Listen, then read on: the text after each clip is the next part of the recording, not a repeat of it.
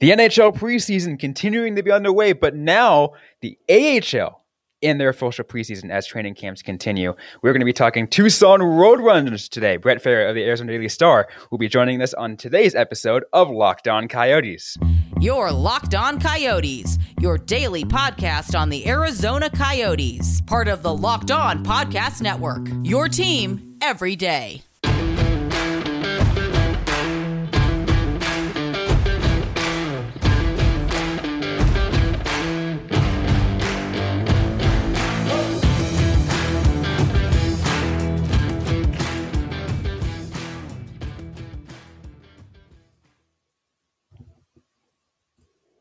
And welcome to the show, everyone. I'm Robin Leano, joined by Carl Pavlik, Brett Fera of the Arizona Daily Star, joining us to discuss Tucson Roadrunners hockey, their first preseason game today, uh, tonight, um, against the Henderson Silver Knights. I couldn't be more excited uh, because, well, I get to step in a hockey rink again. I'm not sure how you feel about that one, Brett.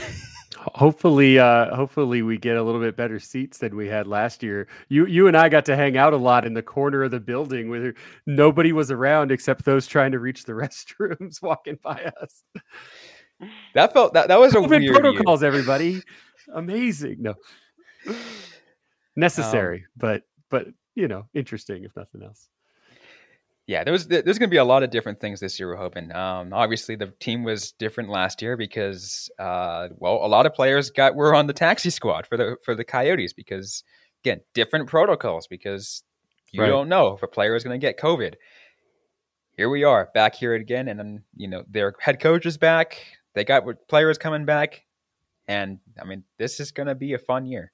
It's a trip, you know. I mean, if you look at this roster, it's really different from last year. But then it's also a lot the same. Their leading goal scorer is back. That's an interesting story we talked about before we started the show today. Mike Carcone is now actually a part of the Coyotes, even though he was a Roadrunner last year on loan from Nashville. Nashville. Um, but the reality is, it's a, it's a, it's a new era for this this team, and and with everything that's going on in Glendale and the Coyotes changes, to see, I think I, I've got a story in the Star today that we outlined that five of the ten longest tenured in terms of games played, longest tenured Roadrunners who were with the team at some point last year, gone this offseason. Uh, all three of the club's top three all time goal scorers gone this offseason. So it is absolutely a new look. But then, like you had mentioned, you know, Jay Varady back behind the bench is kind of thrown back to uh, to the before times, you know, as we say about about not just COVID, but even in hockey sets. The his last day in the rink uh, last time he talked to any media, did anything in Tucson Arena was that day in March when everything shut down. You were right next to me, I think, and we talked to to him and Hudson Fasching. And first two people we got to talk to on Monday on the first day of practice at Tucson Arena, Hudson Fasching and Jay Varady. So kind of a weird bookend to to 20 months in between for sure. And uh, you know, regarding that, you know, that whole roster turnover, Carl, you and I were talking about the uh, like you know in previous episodes, just I mean, the Coyotes blowing things up, and we're seeing that in Tucson too. You know, again, have exactly how different this is going to be. Yeah, definitely. Uh, I think uh, I and a lot of Coyotes fans pay attention to like the larger NHL roster moves, but the Coyotes were trading anyone who had value, and that includes some AHL guys, some prospects, and some veterans. And it'll be interesting to see how the Roadrunners kind of rebound and like kind of what they lost versus what they've gained um, with the new round of guys that are going down. Let's go one of the ones based off the trades and um, and and uh, Brett and Carl. This is something that we were actually talking about right before we started recording, and that's the acquisition of Boko Imama from the Kings, trading away Tyler Steenbergen and Braden Burke, both of which who were pretty beloved players down here in Tucson, and now you get well a physical guy in Boko Imama, not afraid to throw it down, as we saw, as Brett, you and I saw th- that last series uh, of the of this shortened season just this past year. Yeah, you know, Steenbergen and Burke, two of those five guys I mentioned in the top 10 in Roadrunners all time games played that are gone. Um, but they kind of did what every good team wants to do in theory, teams that want to be good, is they went out and got the guy that kind of messed with them a little bit and made them one of their own. And I, I, as much as Braden Burke was a stalwart the last couple of years, specifically two years ago when he led the team in goals, was an all star, all that stuff. Um, he was not the same player last year, battling just ongoing injuries. And I, I think this is an upgrade. I think to get a physical player that they have not had. I mean, they have not had a player like that who will play virtually every minute unscathed, score goals. I mean, I think Imama scored nine or ten goals last year for Ontario, um, and and just basically take the physicality into his own hands. That that's a win for the Roadrunners for sure. Yeah, and it's always nice when you get to take the guy who was being physical at you yep. and then just turn him around on everyone else uh, on that same team. I mean, that's an interdivision trade for the AHL. So kind of kind of interesting dynamics there for what Los Angeles was thinking in that deal. They must just not seen a long term opportunity for him. But I but I think he's a legit pickup, not just he's a little older. I mean, he's 25, so in the sense of his hockey tenure, career opportunities, those kind of things. But but uh, I, I would be shocked if he's not called up a couple times this season to to Glendale in some capacity. Uh, he's looked good in the preseason. I can definitely see him being a call up at, at one point if uh, if there's some sustained injuries. Yeah, Imama was actually just uh, put on waivers uh, yesterday. You know, based off the time of this recording. So this morning, should he clear, will be sent down to Tucson uh, right away. And again, it will be it will be interesting seeing how that works out. You know, a guy who is physical, and that was a discussion I actually part I kind of had with Craig Morgan. Now, right at, like shortly after that trade went down, I was like, I'm like, what do you think went down here? And he's like, well, one for one, he, there's going to be a lot of discussion going on the moment he enters that locker room, and a lot of a lot of like quote apologizing because it's like, yeah, yeah, we were on the uh, wrong set of fights in the end, but we're now on the same team. You know, I I asked a couple guys that, and and I I think they they see it that they're hockey players. You know, as much as it's annoying when they're on the ice, they know what their jobs are. So I actually would imagine they they're kind of excited about that prospect and will laugh about it. I mean, we weren't there in the locker room, but that that's my guess is that they're going to sit there and look at it and be like, "You remember that time you punked me? Yeah, let's go do that together to someone else." You know, it's it's uh, uh, Dean Dean Portman and uh, and what's his name from Mighty Ducks. You know, that's that's what I'm imagining. I don't know who the sidekick is, but that's that's what I feel like with him out on the ice. I mean, it, it, it happens enough in hockey. You have to figure that they're at least somewhat used to it. Uh, unless you know someone like crosses the line and does something crazy, right? Like, you're always going to want to be like, yeah, that's a guy I want on my side. Let's let's address some of the other. Um, I'll, I'll just name like the other new guys that are coming in for the for the runners this year, and exactly what makes it different. Matias Maccelli, first coming in for his first time. Liam Kirk, we're gonna see um, uh, Vladislav Kolyachonok on the defense. Like we're going to have again, as we, as we said at the beginning, a very different team and t- very highly touted players who we've been talked about for years. Yeah, I think I, I, I think what's most fascinating about this, and I'm not trying to get away from talking about the newcomers, but it's a collective thing. Is you're looking at, I mean, depending what they do with Hayton, uh, up in Glendale, and if he sticks around, and he's such an interesting case because he's yet not really an NHL player, but he's played more NHL games than AHL games. Then you look at Maccelli, Kirk, Ben McCartney, who got a couple of games last year. I think he had five points in four games to end the season with Tucson after coming coming to Tucson from the WHL. Ryan McGregor, who I think at the point we're recording this is still with Glendale, which is kind of a shock too to some extent. Uh, Jeník Hudson Fasching, Blake Speers, Imama, Carcone. I mean, that's that's 11 guys right there. 10 guys. That's that's too many lines, you know, if you really think about it you know, they're going to add a player or two. But the point is, like, they are four lines deep legitimately because of the newcomers. They have talent that's returning, and we can talk about those guys. But the newcomers, especially in Maccelli and Kirk, and and I count McCartney in that in that mix too. Let alone the super prospects and Jeník, and if Hayton comes down to Tucson, they're four lines deep, and and I think that helps the younger guys a lot because they're not going to necessarily like last year. You had Jeník and and Hayton playing on the first line a lot and or playing on a on a one B line, depending what Carcone and, and Kevin Roy, who's now gone, we're doing. So I I think that it actually helps the the overall, not just the fact they're so deep, but just the fact that these young guys don't have to star to to develop and gain time. I mean, as much as everybody wants to see Liam Kirk make this fast track up there, he may need a season or two, and and I think it's going to help him that he doesn't have to be the guy because there's five other the guys around him.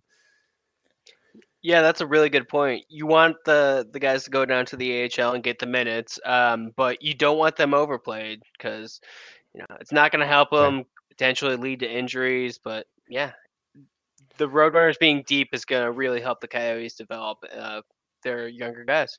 And well, that's the point of the American Hockey League. It's for development, and that's why they put Jay Varady back down there because they knew what he what he was able to do the last couple seasons before that.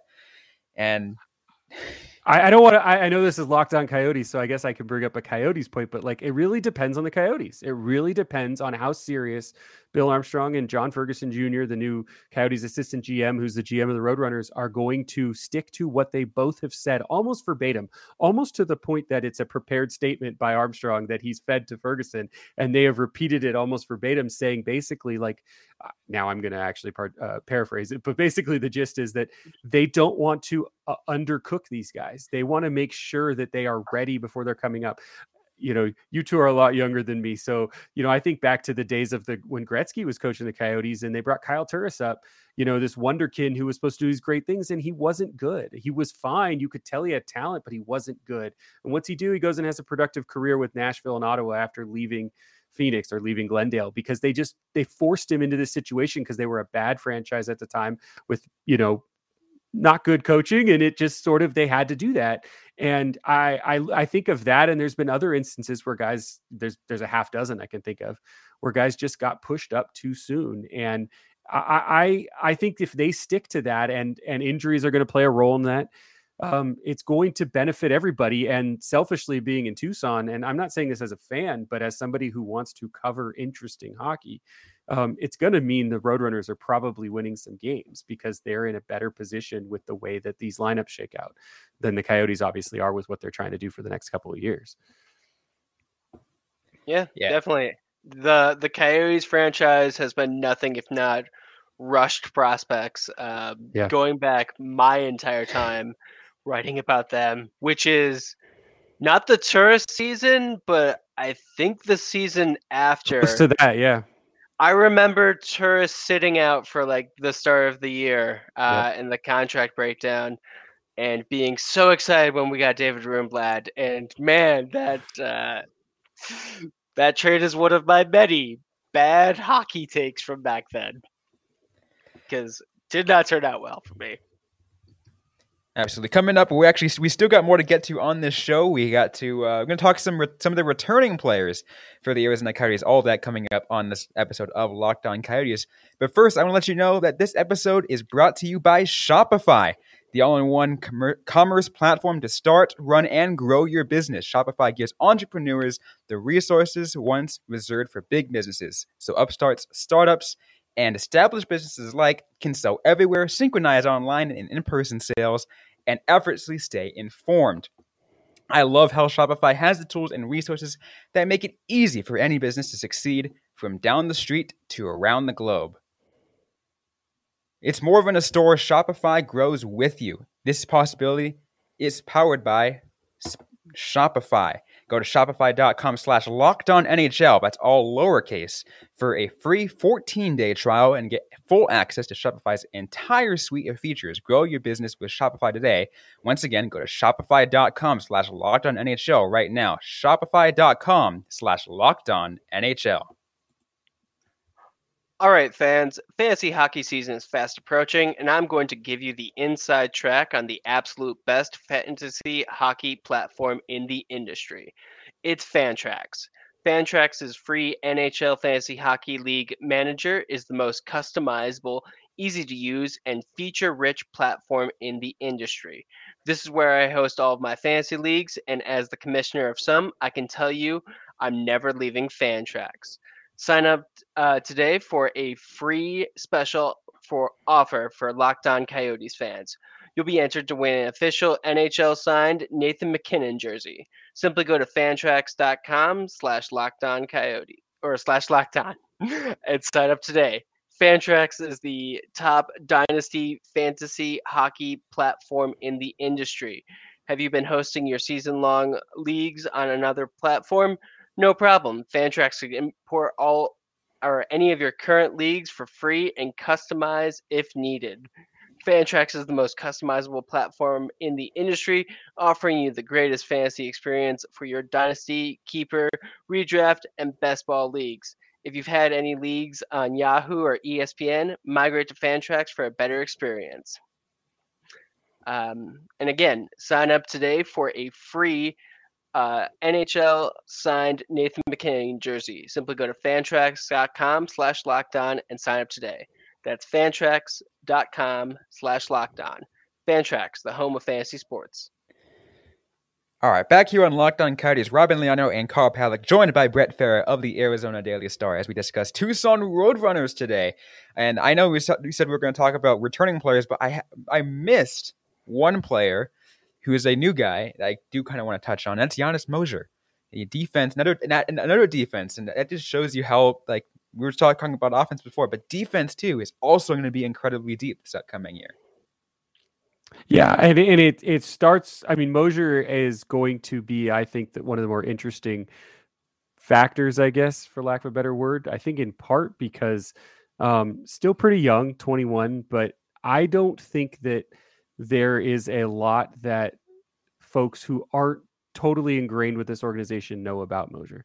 And I think that's that's an interesting component. And I also think that it depends too how the team looks at the future of guys like Cam Crotty and and and even Cole Hults, who you know may not be a big time NHL prospect, but um, but I, I, think I think Moser is going to, especially if, with Soderstrom, if Soderstrom ends up back down here, that that Moser is going to be looked at as sort of that one B to Soderstrom um, very quickly. I know you have Dysin Mayo and Cam Dineen coming back, but I, I, think part of that is wanting to see what Moser is able to actually build into, um, and and I I expect a lot out of out of Moser and, and a lot out of out of Soderstrom if he comes back too. I mean, there's a reason I mean, they drafted him, right? Yeah. You know, they they, yeah. they they needed someone to help bolster that defense, so they draft someone who's a little bit overage than they you normally do in a draft. It's like, okay, we know what Moser's capable of because he's older, so there's more sample size. Let's take him, have him rebolster Tucson, and, and go from there. Yeah, Moser being drafted was definitely one of the more interesting picks by the Coyotes. Uh, they seem to go for a couple of older players, and it did kind of make me think at the time, or like, how much are they trying to bolster the Roadrunners, or how quickly do they need these guys developing, or or how is that coming into play? And I wasn't too surprised to see him being sent down there, and I think he's going to potentially have a really good season. Well, his sample size that anyone in North America would have seen. I mean, dude's played I think seven seasons of international hockey. I mean, it's it's kind of a trip. I mean, I think I, I think since he was 14. So there's there is I know I was saying earlier there's not much, but it's all relative. I mean, the people who are in the know who are watching international hockey and seeing what he's been able to do overseas have seen him, but there isn't much prior to him getting drafted that folks over here who are just fans or in my position have seen and and I think that's what makes it intriguing. The the Coyotes had to have seen something that you know I can't pick out of midair. So that that's what that's part of why I'm excited to see it. I know that seems a little su- superficial, but um, but I I think there's something absolutely there with him. Absolutely. So that's that's the uh, new players. Let's go ahead and talk about some of the returning players. And I think, well, why not start with the goaltending? Because Ivan Prosvetov back for his third season now. Yeah, he's he's a wily veteran now. I mean, geez. No, gone, long gone are the days of him doing backflips after after shutouts. And, I mean, you, you get the... older, you can't do backflips anymore. It's just uh, it's how it goes with he's everyone. 20, he's 22, by the way. So he's, yeah, he's younger he's than all of us. Yeah. he is um, very young. No, I, I, look at the same, and this is probably the bigger issue with the depth on this team. Is as much as David Tendeck's been part of this organization for a while, as much as there's a couple of other goalies, but if I, I still expect to see a couple of things happen, and this is going to affect Prosvetov because Prosvetov needs a full season as the number one down here. The reason that Adin Hill is going to be an NHL goaltender full time from here on out is because he got three or three or four full seasons as either the number one or the one A in an AHL team, and a couple of those they they played pretty well. And so with Hill out of the organization, uh, Prosvetov now is sort of that de facto number three, even though he's arguably as good or better potentially. I mean, he's not necessarily today, but he's looked at as more important than the one and two today. Um, it really depends on a couple things. One, how the rest of the roster moves around the league work this week, and if there's a good chance that they might be able to make a move, that the Coyotes might be able to make a move and and you know pick up a a, a goaltender. They'd have to keep him, but at the same time. Um, I think there's something to that, sort of like the Eric Comrie pickup a couple of years ago, um, because a the Coyotes still want to compete. I mean, we know that. That sounds obvious. You know, they're they're tanking in the generalist sense of the word, but they also they have to field a team that that doesn't allow the players they have up there to essentially give up. And at some point, they don't know yet what they have uh, with the goalies that are up there. And um, I, I think the biggest issue, and forgive me for rambling about this, is whether or not Prosvetov gets to stay in Tucson. If health or just pure need sends him up to Glendale too soon, the Roadrunners are going to be in trouble. I mean, and we don't know enough about Tendeck to know if he's the guy down here, but uh, but it's Prosvetov. It's his season. It's his team. They need it to be his season at his team. And I'm not talking about Tucson. I think the Coyotes do. I don't think anyone uh, any point in the Coyotes organization is interested in rushing Prosvetov. That seems yeah. like um, the simplest not. move to make. Uh, yeah, I mean, you say that we say that now. Like it seems like no one should be, but uh, we've we've all seen plenty of organizations where they make that decision, um, and I I really hope the Coyotes, you know, keep Prosvetov in the AHL for all of the season, or if not most, if there is like a brief injury call. But, and again, this like, yeah. this is the year. I mean, like, know, this is the year of not rushing players, not rushing prospects, because the Coyotes are in that rebuild. Don't rush anything at this point.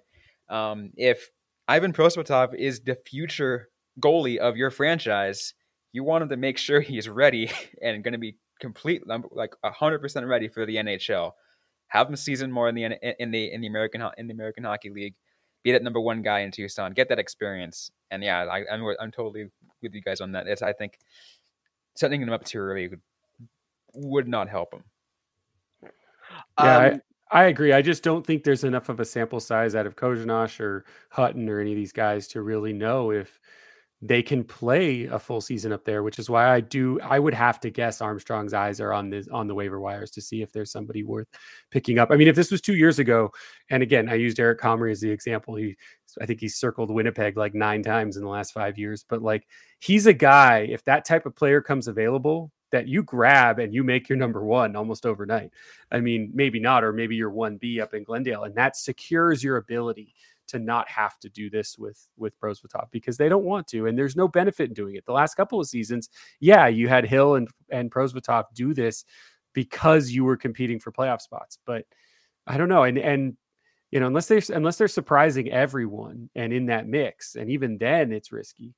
Uh, but I'm with you, you guys, and I I think you know a lot more about this than I do, Carl. I'm going to start calling you Commissioner Carl after your last uh, your last ad bump. Um, you, you, know a lot more than I do, Kamish. So I, am going to go with your knock on wood with your belief that he's not coming out of Tucson all year, and I think that's good for him, and it's good for the organization. Yeah, I mean, it would not surprise me at all if the Coyotes made an acquisition of another goalie. Uh, I don't think anyone is certain about Hutton being the starter.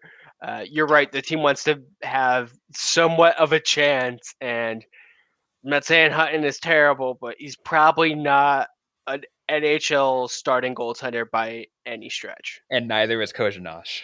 And neither is Kozhinosh. Um, so that'll be interesting. Uh, Although we, uh, one thing I will give is, yeah, neither of them are true starting starting goaltenders. But I mean, they, I'm not sure if that's what they're going for at this point. And we know this year because different different coaching that I don't think either of them will be overused. That's for sure. Yeah.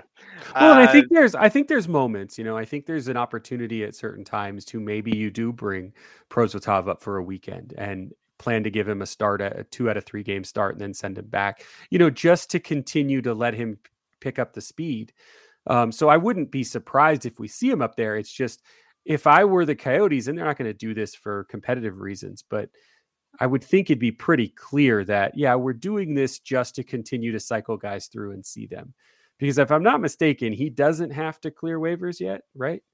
He they can they can move him up and down with no problem. He is exempt um, from waivers, yeah. Right. Yeah, he has not.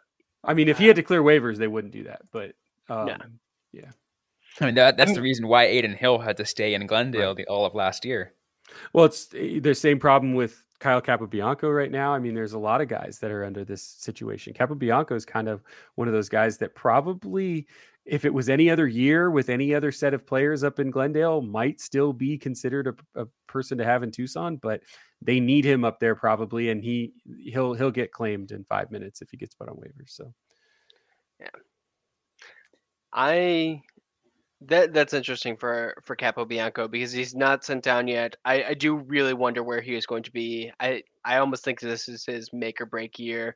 And oh, it has to be. Yeah. Yeah, I agree with you. Um, one player that I'm kind of curious about, uh, Jan Jeník. His he's gonna have a second season down in Tucson, right? I mean, uh, I think I think I mentioned I mentioned the joke of uh, you know the the Mighty Ducks joke of the Bash Brothers, you know, from at least my childhood. Like I said, I'm older than you guys, but uh, um, but I I think Jeník is that is that partner to Imama down here. I mean, Jeník's a, a very very handsy goal scorer and playmaker, but also not while not huge. You know, he's smaller than Barrett Hayton. People don't realize that, but while not huge, he plays big. So. Um, so I think I think his year is about being physical and putting on a little bit of of muscle and basically having some support from someone like Imama down here to be able to throw his weight around a little bit and gain the confidence physically to to get ready for the NHL level. And Brett going on last year, I mean that's one of the things that I um that I asked to uh um uh, then head coach Steve Potvin. I was like, uh, you know, who like you know who's a player we should look out for, and he mentioned Jan Jeník and his physicality, you know, and the weight and just the play style he is being a true power forward in the game. And I mean, I mean, you said pairing him alongside Boko Imama. I'm like, oh my god, that's gonna that's gonna be that'd be quite some. Yeah, that'd be a heavy line. I finally got a chance to see Jeník um, this preseason, and he looked a lot more physical than I had ever really thought. Because you know, you read about these players all the time, but if you're not watching the game tape, you don't really get the full idea of what they're doing. And Jeník uh, throws his body around, and I love it, and I want to see more of it in the future. But I do think he's probably going to be spending the full season in Tucson this year. Uh, what do you think? I think so. I mean, I think I think the same thing. I think you'll see a lot of these guys get a tour when the schedule works out that way um, these guys that have the ability to go up and down. And I think Jeník is one of those. We talked about it with with uh. Probably it's different with goalies. So I mean, maybe it won't happen with Prosvetov, but I I would see Jeník getting another weekend or two, especially toward the end of the NHL season, like he did this past year. Um, Soderstrom, if they do send him down, I, I am not totally certain it's going to happen, but I think at some point Soderstrom will be down here.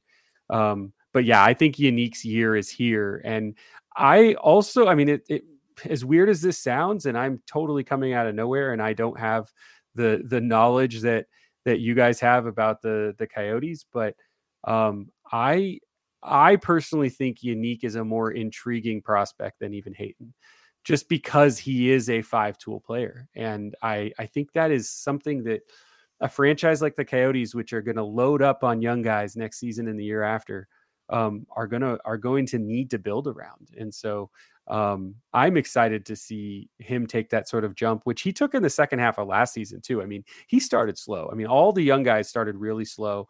Soderstrom kind of picked it up, and obviously on the defense, he's not going to score as much.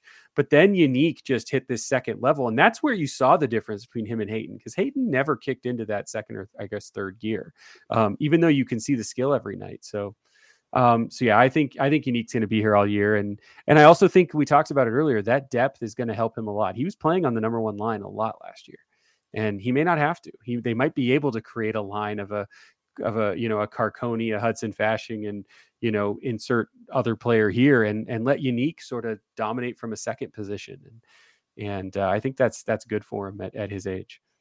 Jeník is a second line center. I love hearing that. I think mm-hmm. that's that would work perfectly yeah, he's definitely like I know he has seen his like prospects grow like since being drafted by the Coyotes. It definitely reminds me of Christian Dvorak over Dylan mm-hmm. Strome, where just after a time you're like, the guy in the second round seems like they're doing better. And that's always kind of interesting when that goes. Maybe it's because they try harder too, because like the first rounders might be a little bit, you know, on their on their in, in their head they got drafted in the first round they have a higher chance of making it second rounders know the second third rounders fourth rounders they know if they work five times as hard yeah i mean it could be there i do always say that being a first round pick sometimes seems like a double-edged sword because I mean, we saw it with Dylan Strome. Like the expectation is there, and if you're not living up, you look a lot worse than someone who's like over exceeding from what you expect from them. I mean, you could say that about a lot of these guys. If you look at the Ben McCartney's and you know Ryan McGregor, I want to ask you all about. I know we're talking about the Roadrunners, but I, I want to know what they're seeing in McGregor that's holding him up there so long. Because I can't fathom he's on the NHL roster a couple days from now. But but they've given him a long look, and he was very very important to this team. But he's he played half the year on the fourth line in Tucson last year, and now he's at camp for three weeks. I mean, it's kind of an interesting dynamic. And but he's one of those guys like you're talking about that doesn't have the pressure of being a first round pick. And yes, he's on to his second team, but you know, that's kind of where even Liam Kirk fits into the mold of being a relatively later round pick. I'm interested to see. I, I mean, yeah, I mean, I, have been personally also pretty surprised that you know McGregor stayed you know stayed up as long as he has. Maybe the am I missing something? Forgive me for interrupting. Am I missing? Is he hurt? I mean, like I haven't gotten to see a lot of um, action up there, but is he still or, or is it a legitimate like hockey related reason? I know that sounds like dumb and i should know that and i'm sharing my ignorance on on on our show here tonight but i i'm curious if either of you know that. I do not think he is hurt um, i didn't i um didn't either. And i'm not trying to put anyone on the spot either. Although has, i just started thinking about that, it and now that, yeah now that you think about it they make it i'm thinking about it too like have we seen him any of the preseason games Oh nope, he is uh, out upper body injury. There we go. He's been out the whole time. Um, then that's it. Then that's it right there because they're gonna they're not gonna send him down until he's healthy. I mean, yeah. that, or at least through the through the first. Okay, so that makes sense. I I've I feel stupid now for, and it's just I'll be honest. I haven't been able to watch every ounce of the actual preseason games, and there's not much I can do from 150 miles away of uh, of seeing anything that's going on at practice. But uh, but yeah, I, I I missed that one. Trust um, me, but, we have complained about the preseason games being very difficult to watch a couple of times. So we've only watched uh like I mean officially two of them. I mean you you a little bit more caught because you were at the one last Saturday, but yeah, um, uh, the two that were streaming. Uh, one terrible one that was that was unwatchable in uh in Anaheim. Like it was, I don't even know what to call that. And then you have the uh um the Hockeyville game, which was cool, but then you couldn't really want like it's it took a few steps to try to watch it. Yeah, last night's game was on ESPN Plus, um, so I got a chance to watch part of that. Uh, it's interesting watching the Coyotes' presentation improve during preseason. Like you'd expect, like that would be somewhat well done, but it's preseason for everybody, including production. Yeah, absolutely.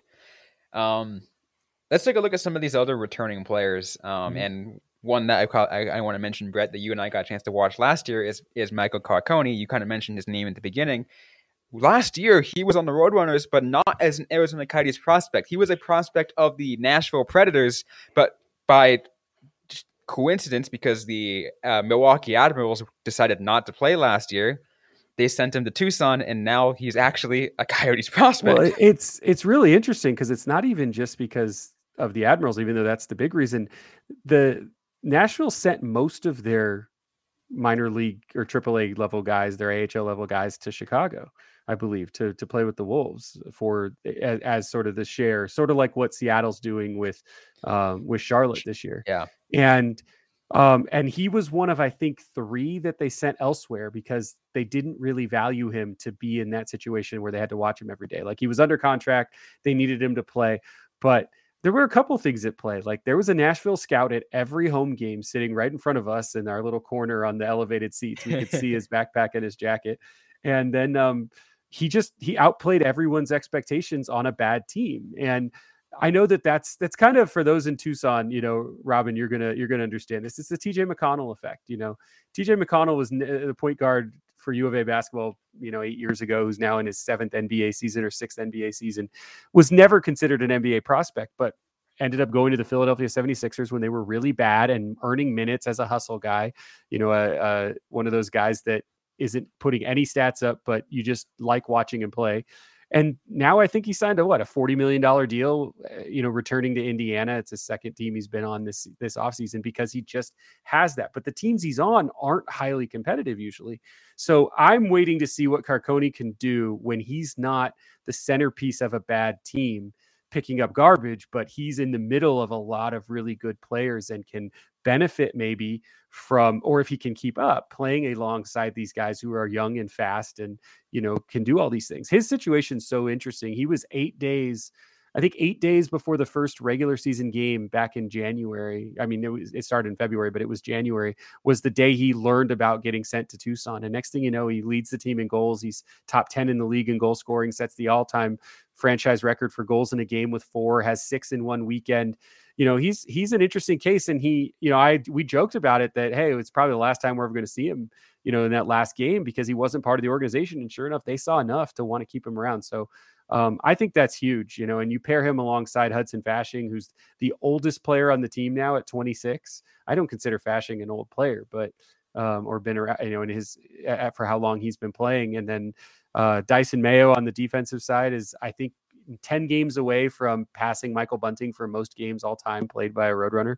Um, so you have some seniority here. You have some depth of guys that can lead through their experience of being three or four years older, but also you know, having a significant amount of game and experience under their belt. And uh, um, I mean, it was really funny. Monday at practice, I asked Cam Dineen, you know, about being, you know, he's in his fourth year with the Roadrunners. I asked him about being one of the older guys and, or one of the veterans. I didn't say older. And then he turns and he goes, Yeah, well, us old guys, blah, blah, blah. And I'm just like, Wait a minute, you're 23 you know but he's right he's been there four years and he's now one of the grizzled vets and you know, is no longer a baby face, you know, turning the puck over on the blue line. He's he's considered one of the stalwarts back there. So I, I think in all those cases, particularly Carcone's, it's going to be really interesting to see how they play around that level of, of that number of prospects. And you know, Carcone was a newcomer with Unique and with Soderstrom and with Hayton last year. So uh, so it's he's got a little bit of a rapport with some of those younger guys already. So I think I think it was a smart move and a relatively inexpensive move for the Coyotes to make.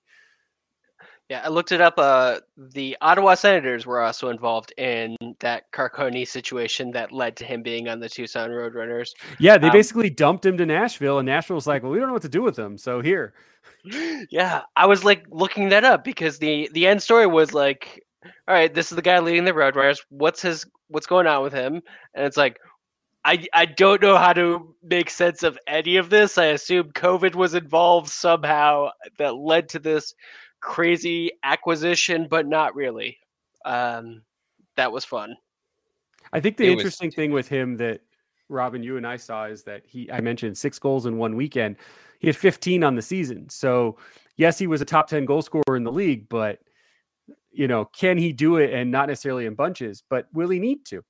You know, depending how this team shakes out, he may not need to, but to have some of those moments like that. Yeah, I mean, especially since we saw how deep. I mean, when we were talking about the just the overall depth of this Roadrunners is, you know, seeing, you know, especially with all the new guys coming in, it's. I mean, he won't need to, which is a good thing. But it's gonna, it's, it's good, gonna, it's good.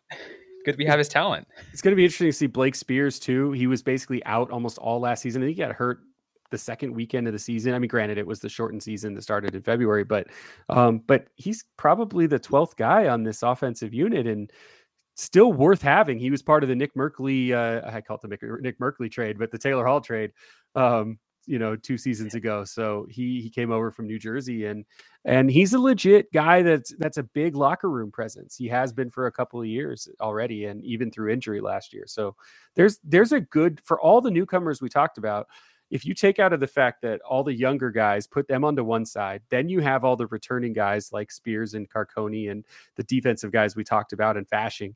And then you add sort of the X factor of a, a Boko Imama in the middle who's mature and experienced at 25 years old, but still a newcomer to this team. Um, I think it's a pretty it's a pretty cool marriage, and it's going to be interesting to see. You know, I, I think the one you know we talked about it already, but the most important newcomer who's also a returner is is probably Jay Varady, the head coach. I mean, he I, I think he as good of a coach as he is, and he's already proven at multiple levels now. Even if he was just an average coach, it's a huge advantage over last season that they now have three legitimate full-time coaches on this staff. I mean, if you're talking about position position groups and breaking up your special teams and things like that, they only had two on ice coaches last year. Yeah. They kind of just rolled with that. And a brand new head coach. I mean, Steve Potvin deserves a medal for what he did last year, even though they were the last place team in the division because he held it together with duct tape and silly string, you know. And and so Varady comes in and comes back to a to a situation where the last time he was on the ice, they were in first place with a better roster than he had that night. Um, I think I think that's a pretty telling component, and the fact that there was, you know, other than Phil Housley, a pretty large cleaning house up in Glendale, and yet Bill Armstrong says no. I want to keep and eh, keep is a relative term because Varady's coming back, but I want to keep Verity and John Slaney and Steve Potvin together in Tucson. That's a pretty a pretty strong sign of confidence from the from the you know the C suite in Glendale. Absolutely. We still got more to get to on this show. We're going to talk about uh, the overall expectations. You kind of mentioned a little bit of the uh, of that um, to talk about what to expect from the Tucson Roadrunners for the 2021-2022 AHL season. That coming up in just a sec. But first, I want to tell you guys about Built Bar, the best tasting protein bar in the land. Did you know that Built Bar has so many delicious flavors? There is something for everyone. When you talk to a Built Bar fan, they are definitely passionate about their favorites. If you don't know all the flavors, they got a lot of different ones. You're missing out from raspberry to mint brownie, salted caramel, orange, cookies and cream, and more. One of my favorite ones was the limited time flavor from earlier this year, churro puff. It was probably just super soft, super delicious. And it's absolutely to die for. If you haven't tried all the flavors, you can get a mix box. You get two of each of the nine regular flavors, and uh, if you decide you like one of the best, you can get a full box of that down the road. If not only are these the best tasting out there. They are also healthy too. Here are some of the, some of the health information you want to know about. 17 18 grams of protein, calories ranging from 130 to 180, only 4 to 5 grams of sugar, and only 4 to 5 grams net carbs. Amazing flavor, all tasty, all healthy. And if you guys go to built.com and use the promo code LOCKED15, you'll get 15% off your order. Once again, use the promo code LOCKED15 for 15% off at built.com. We're back and better than ever. All eyes are on the gridiron as teams are back on for another football season. As always, Bet Online is your number one spot for all pro and college football action this season. With a new updated site and interface, even more odds, props, and contests, Bet Online continues to be your number one source for everything football. Head to the website or use your mobile device to sign up today to receive your 50% off welcome bonus on your first deposit. Don't forget to use our promo code LOCKED ON to receive your bonus. From football, basketball, boxing to hockey, right down to your favorite Vegas casino games, don't wait to take advantage of all the amazing offers available for the 2021 season. Bet online is the fastest and easiest way to bet all your favorite sports. Bet online, where the game starts. All right, back here on Locked On Coyotes. Once again, Robin Leano and Carl Pavlik, Brett Fera of the Arizona Daily Star joining us on today's show to talk Tucson Roadrunners. Before we get any further, I want to go ahead and thank everyone for making Locked On Coyotes your first listen of the day. Really appreciate all your support. Uh, to those who who don't, I want to let you guys know we are free and available on all platforms, so you can listen to us anywhere you are. Let's go ahead now and discuss the upcoming season. So and and Brett, this is going to be interesting, a, a, really fun conversation because uh, pre pre COVID, this team was en route for a, a historically really good season. They were Pacific Division ended up being Pacific Division champions because the way it ended, but they could have really they could have made a Calder Cup push. And then last year, COVID season not as good as you said. You know, you know, um, Steve Potvin essentially had to had have a team pieced together by silly string is the way you said it. And you know it was it was definitely a stark contrast but now we're back to a season where we have a lot of that depth back. We have those returning players. We have the new players like we mentioned. And this is going to be an exciting year.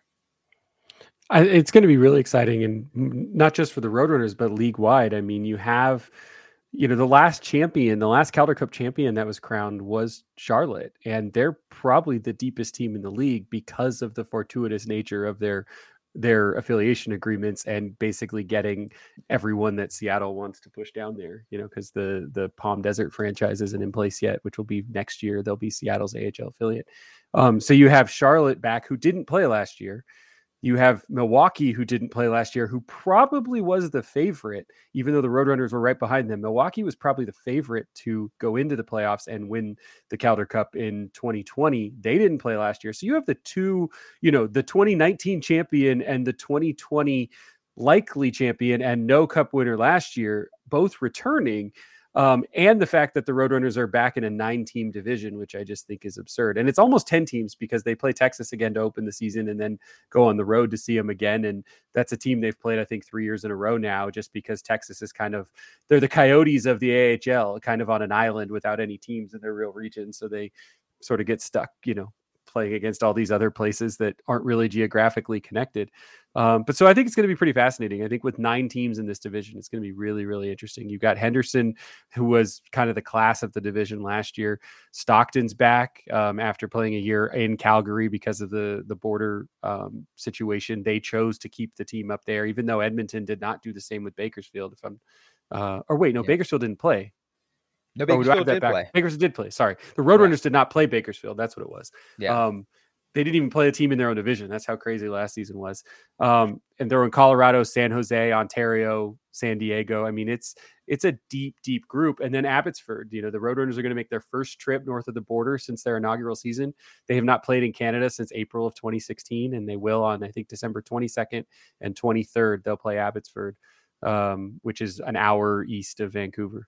Um, so it's it's going it's going to be interesting, but um, I think we're a month away from being able to really prognosticate anything, just because of how few games these teams all played last year. So there's no real takeaway of oh well this team was great a year ago. Yeah you had providence who's always pretty competitive was really good.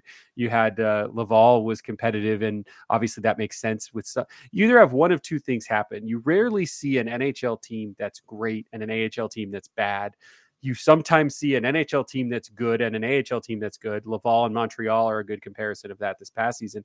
Or you do sometimes often see uh, an NHL team that's not that great and an AHL team that's good, and that's essentially what the Roadrunners would be trying to do this year with what's going on up in up in Glendale. And so, I mean, I, I don't want to not prognosticate. I think the Roadrunners are going to be good. I mean, that's that's vague and simple, but I think it's the truth. I think they're going to be good. I think they're going to be competitive, and I think they're going to be able to withstand issues to depth that they haven't in past years with injuries and things like that, as long as goaltending stays intact uh, with Prosvetov. Um, other than that, I think we need to wait a week or two after the season starts to really see how some of these teams play, because there was a lot of movement between the end of 2020 and now, and I kind of think you have to throw out the 30 game 2021 season as just doesn't yeah. tell you much about what these teams are going to do this year.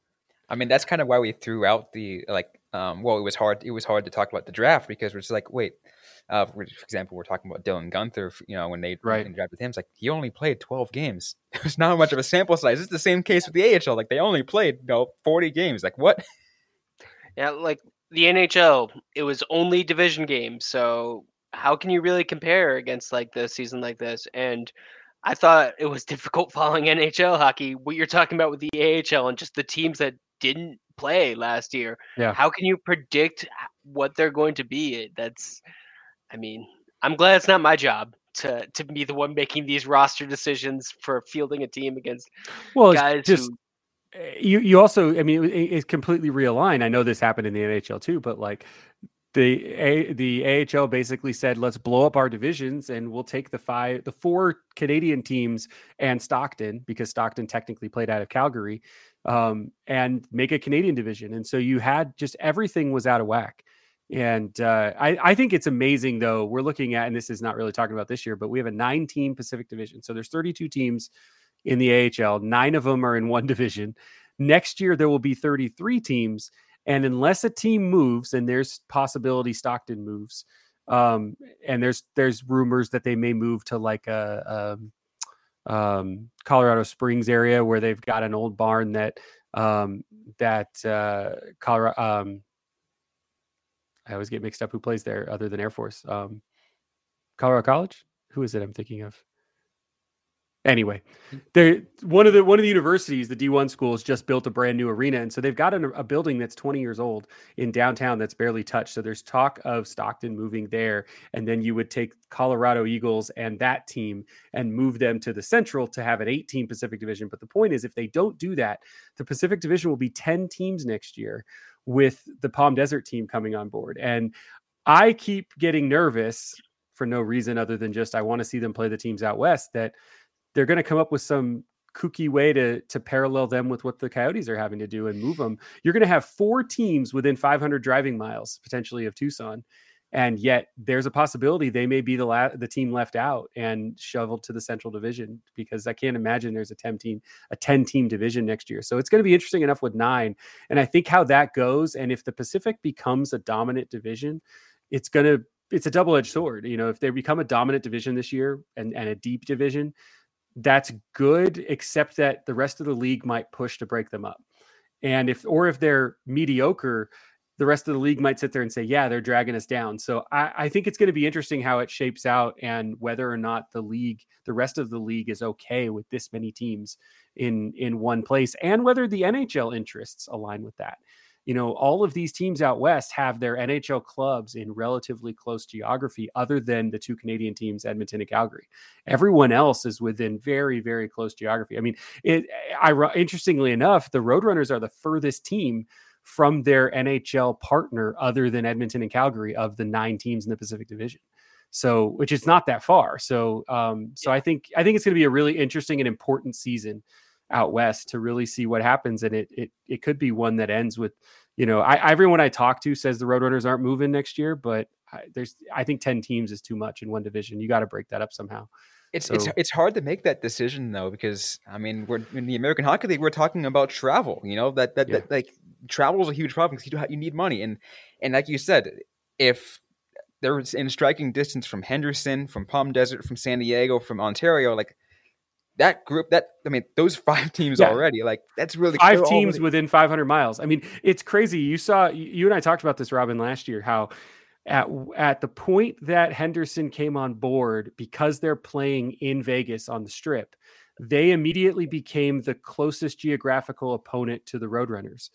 At this point next season, even though they're only moving 15 miles to their new arena in Henderson, the they'll be the third closest opponent to the Roadrunners because San Diego is back in their own building. Palm Desert will be closer. So I mean, it's it's. I agree with your point. Like I can't see unless you break the division into two five team mini divisions so you end up having five teams in the league or five divisions in the league, and these 10 teams sort of play like a college division, like, you know, a Pac 12 North and Pac 12 South or SEC West and East, you know, and then battle it out to see who out of those teams wins the division and gets in. I, I, I don't know, but the playoff situation is going to be interesting too. I think, I think nine teams, the top seven go to that mini tournament again. They're doing it again this year. They're the, I think they're the only division that's doing it again. So it's, uh, it's kind of a trip and it's, it's kind of unfair in some respects. You know, the top four teams historically have gone, and um, the Roadrunners have been right there a couple of times in that mix. And so I, I don't know. It's going to be interesting to see. I will say though, uh, throwing back to your well, I guess this is a hockey platform, so I have to, I have to, you know, do, do, do the Locked On fans know about your love for the Sharks, Robin? I'm imagining. They yes, do. they do. I've, I've talked about it. It's come okay. up a couple times. So, so your other favorite team in sports, uh, the, you know, first place San Francisco Giants. Um, what did they do you know 10 years ago or, or or 7 8 years ago when they won their three titles? They won a title then they were kind of mediocre then they won a title then they were kind of mediocre yep. and they won a title. Well to look at this look at the 5 years so far of the roadrunners. First year started hot finished 6th two spots out of a playoff spot. The next year won the division and the conference regular season point championship if you can call it that. And so second round too second round of the playoffs the year after that finished basically one point out of a playoff spot. So another mediocre season. The year after that, won the division. The year after that, finished dead last. So if everything goes to plan like your Giants, then this is the year the Roadrunners win again. So you know, forget what's forget what's on the ice. We're just going to go with karma and history and just you know tell the calendar that's what it's supposed to be, right? Yeah. I mean, I, I won't complain. that seems fair enough. I've seen less strange explanations for why things happen in sports. There's no explanation. It's just yeah. it's just grasping but, at straws sometimes. That Pre, it is preseason just, coverage makes no sense because no one's done anything yet. No, no. Um, it is crazy just to see the growth of the AHL in the Southwest area. Um, like, yeah. looking at all of the movement, I remember like everyone just complaining about the Coyotes having to get their prospects from like Springfield Springfield. Uh, it was nice when we had San Antonio, for a while. Yeah, that was Yeah. considered close. Yeah. and And and, then it what- was- what's I think what was even crazier though I was thinking about that too is um, when they were talking about moving Utica before before they decided to move it to Abbotsford. You know what? You, what one the discussion was where they where they wanted to put it. Prescott Speaking of- Valley, right? Prescott Valley in the Yeah. Southwest. That would have been added another Southwest team. That would have been How how soon was that in relation to the Sundogs leaving? No, this was just this Or- past year. this was just last year. Oh, Yeah, it was one of the. Oh yeah, no. I I And do part of it's that. because I mean that's what's so interesting. You know, Bob Hoffman, the president of the Roadrunners, used to be a bigwig. I can't remember his exact title, but was a higher up with the CHL, the old Central Hockey League, which it had a really interesting business model. That's what the Sundogs played in. So the Sundogs, the Colorado Eagles played there. They were in the ECHL, but the CHL was where they really started um, before moving up to the AHL three seasons ago. Was it Robin? I think when we first saw them join the Pacific Division, and Yeah. um, the CHL was a construction company. Their whole MO was we are going to go to your city, we are going to build you an arena. And oh, by the way, here's a hockey team because they ran the league as an offshoot to justify building arenas. And I'm not putting that on Bob's shoulders. I mean, I, I just know that Bob worked for the CHL. They were ironically, I think their headquarters was in for the last three or four years, or maybe longer that they existed, was at Westgate in Glendale. They had an office in Westgate up above this the Jimmy Buffett restaurant. Um, and so it, it was kind of fascinating. So that's how the that's why there's a brand new, I mean, it's 10 years old, but there's an arena in Prescott that's great and ready for a, a minor league hockey team of some sort. But they're just, you know, that's why it would be interesting to see if there was any value in putting a an ECHL franchise franchise back there. And now you have 100 miles each or 120 miles each direction. Um, if the if and when I don't want to say if, but if and when the Coyotes truly solidify with an arena in Tempe or God forbid Tempe, um, you know, do do you do that? Do you try and pull that off? And now you have all your teams in this striking distance to just continue to move up and down. But I don't I don't see the second team happening. But at the same time, it'd be kind of fun. yeah. I do remember. Um, who is it?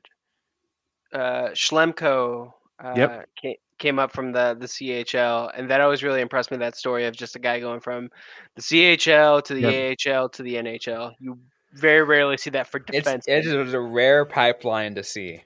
I Yeah. mean, it happens. It happens in the for goaltending because goaltending, you know, that goes pretty deep. But rarely do you see a skater make that jump. Yeah, because goaltending, there's two spots everywhere essentially. So like you end up going that deep.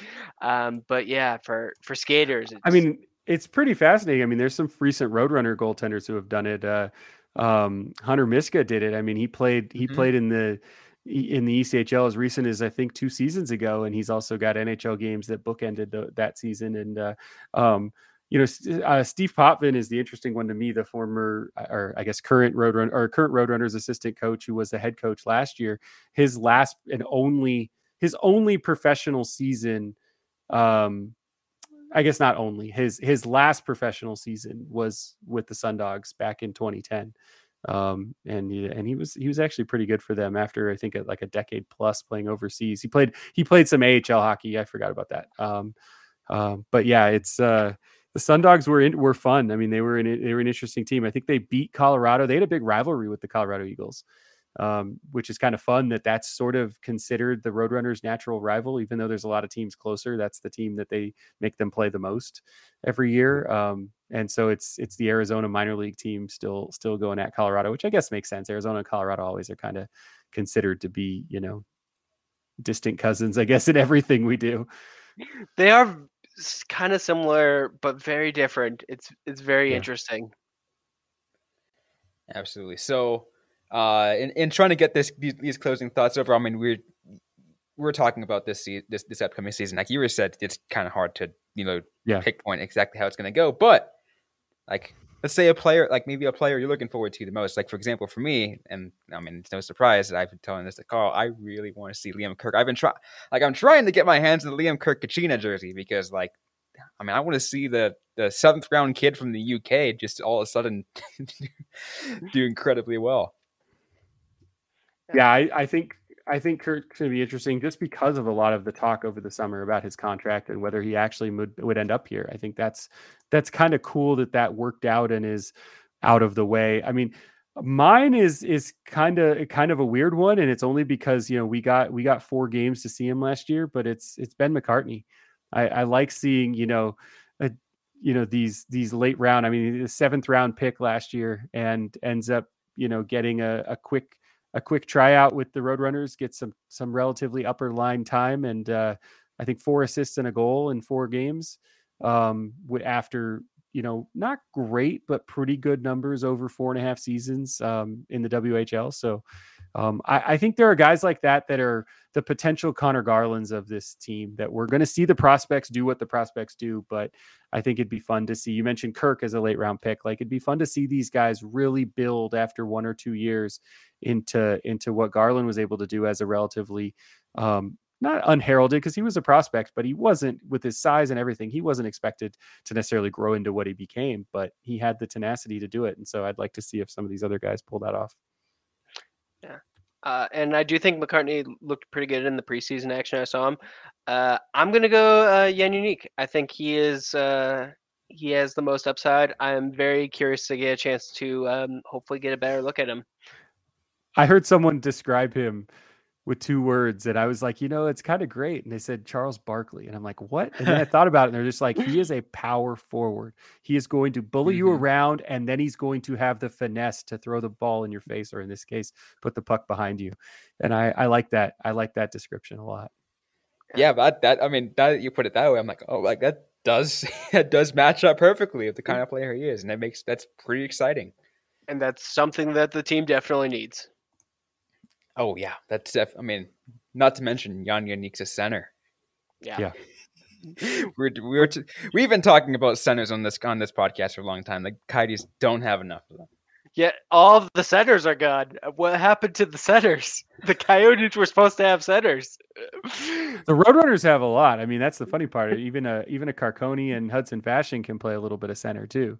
Um, so I think the Roadrunners are pretty deep, but not necessarily from a prospect standpoint, other than you know unique and and and I see Kirk being listed as a center. Is that going to hold? You think?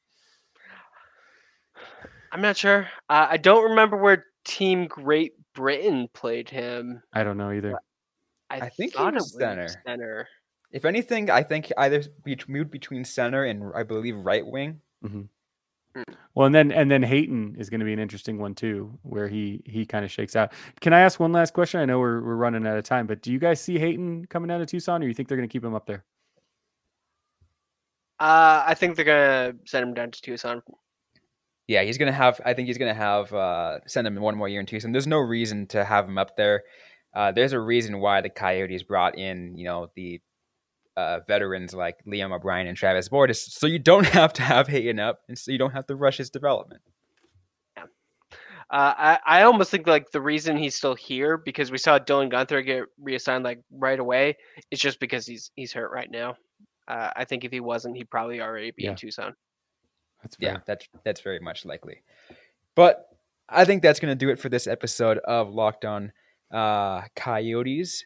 Uh, once again, thanks for Carl for joining us like, like, like he usually does. Thanks to Brett Fera of the Arizona Daily Star for joining us today's episode. Brett, as we close things off, I always like to let the guests um, have people uh, know where to find you because you know obviously you cover you're you're the uh, the main guy who covers the Tucson Roadrunners. I mean it's you, you can, and me, but you can find me on Twitter at Churro Puff. No, I'm kidding. Um, at, that's gonna be my new handle because I I like the name of the Built Bar you you were plugging in the last break. So you, you, see, I'm a good guest. I come in and I plug your sponsors. So, you know, um, no, uh, uh, at Brett Fera, B R E T T F E R A, and at Tucson.com. Or if you are in Southern Arizona, uh, you can still subscribe to the print newspaper, amazingly, of the Arizona Daily Star, and it's uh, it's well worth the price. So.